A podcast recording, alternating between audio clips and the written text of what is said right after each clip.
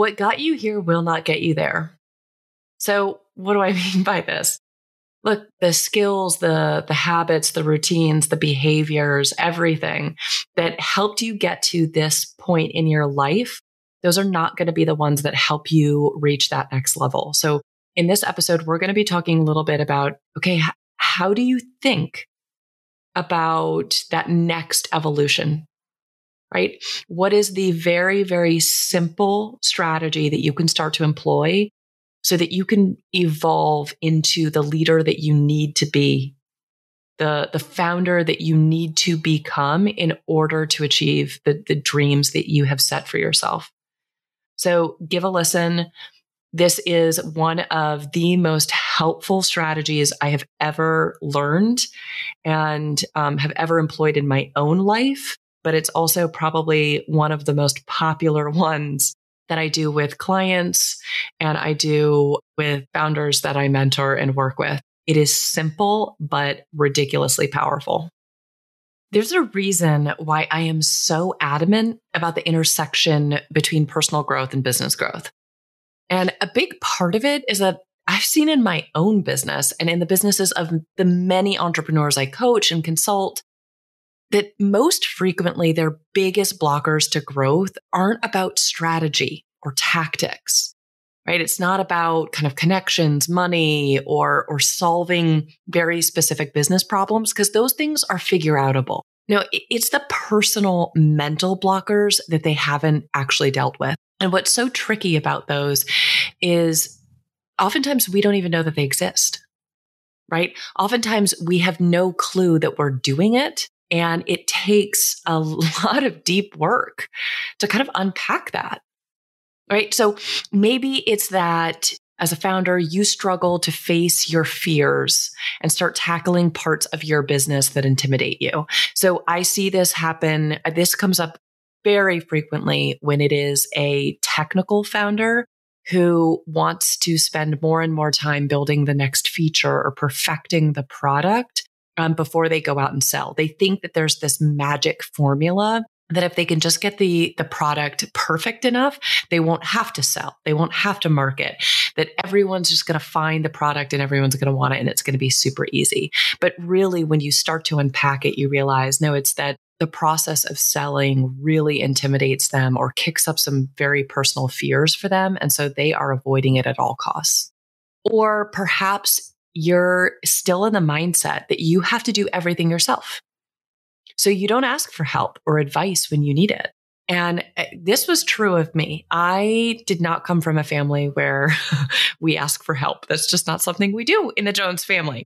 Everyone is hyper independent in my family. And it was incredibly hard for me to start to get to a point where not only I could ask for help, but I could it would even occur to me that asking for help was an option.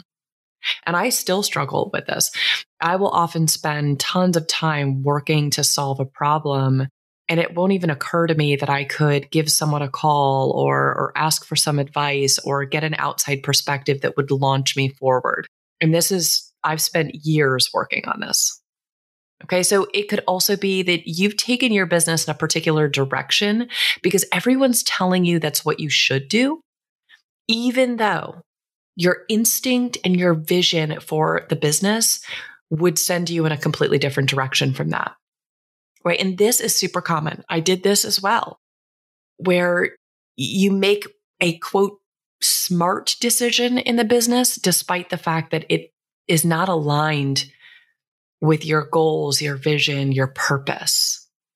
It's, it's a distraction, but everyone tells you that it's a, a smart move and you can logically see that it could be successful that way.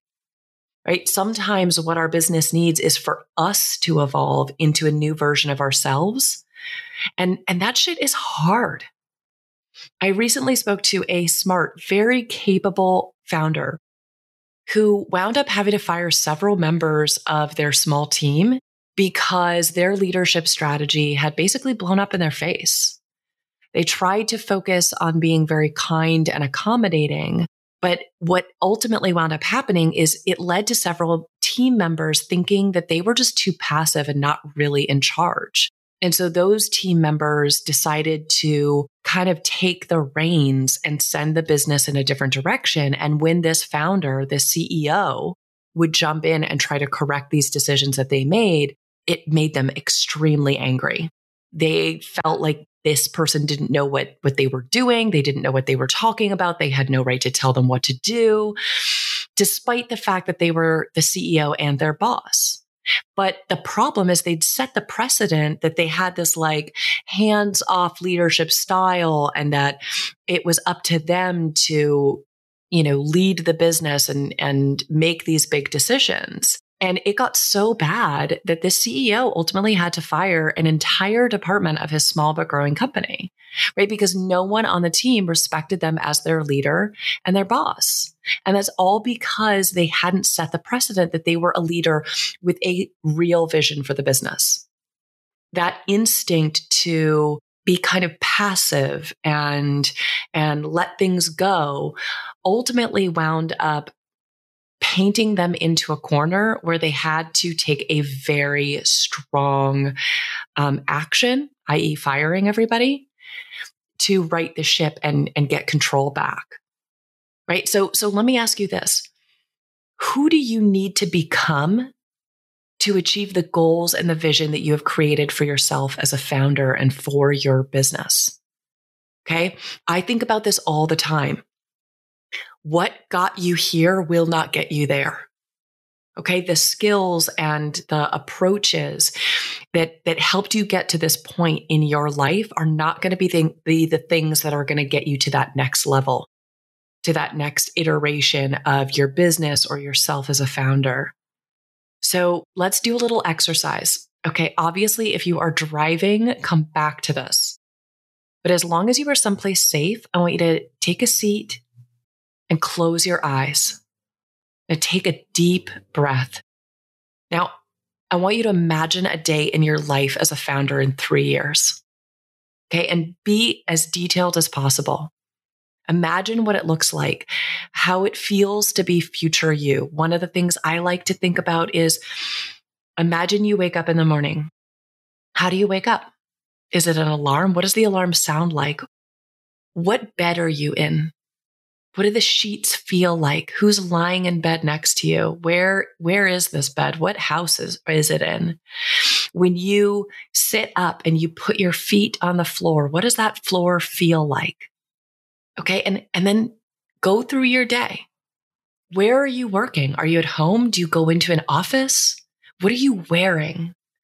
Um, what do you do throughout the day? Who do you talk to? What are you thinking about? What are you working on? What projects are you working on? What milestones have you achieved by now? And how does it feel? Are you stressed about something that is about to happen? Are you proud of something that just happened? Are you confident? Are you insecure? What does it feel like? Are you exhausted or are you full of energy? Can you feel what it's like to be that version of you, that future version of you that has achieved all of these things that you're going to achieve in the next three years? Now, I want you to imagine what does that version of you do differently than present you does? Okay. What habits have they adopted that you don't, that you don't do today, that you, do, that you haven't started doing yet? Also, what habits or behaviors have they let go of that you still do today? How do they approach being a leader? How do they approach the decisions that they have to make?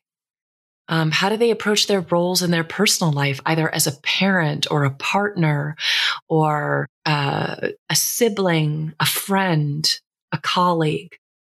Get as detailed as possible. When you when you're done imagining this, envisioning this, get out a piece of paper, get out your journal and write it down. And going through this exercise and doing it frequently is one of the most helpful things I have ever done in my life and in my career.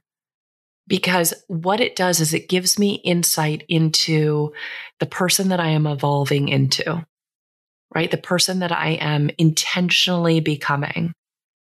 And if you go ahead and you do this, what's here's what's going to wind up happening for you.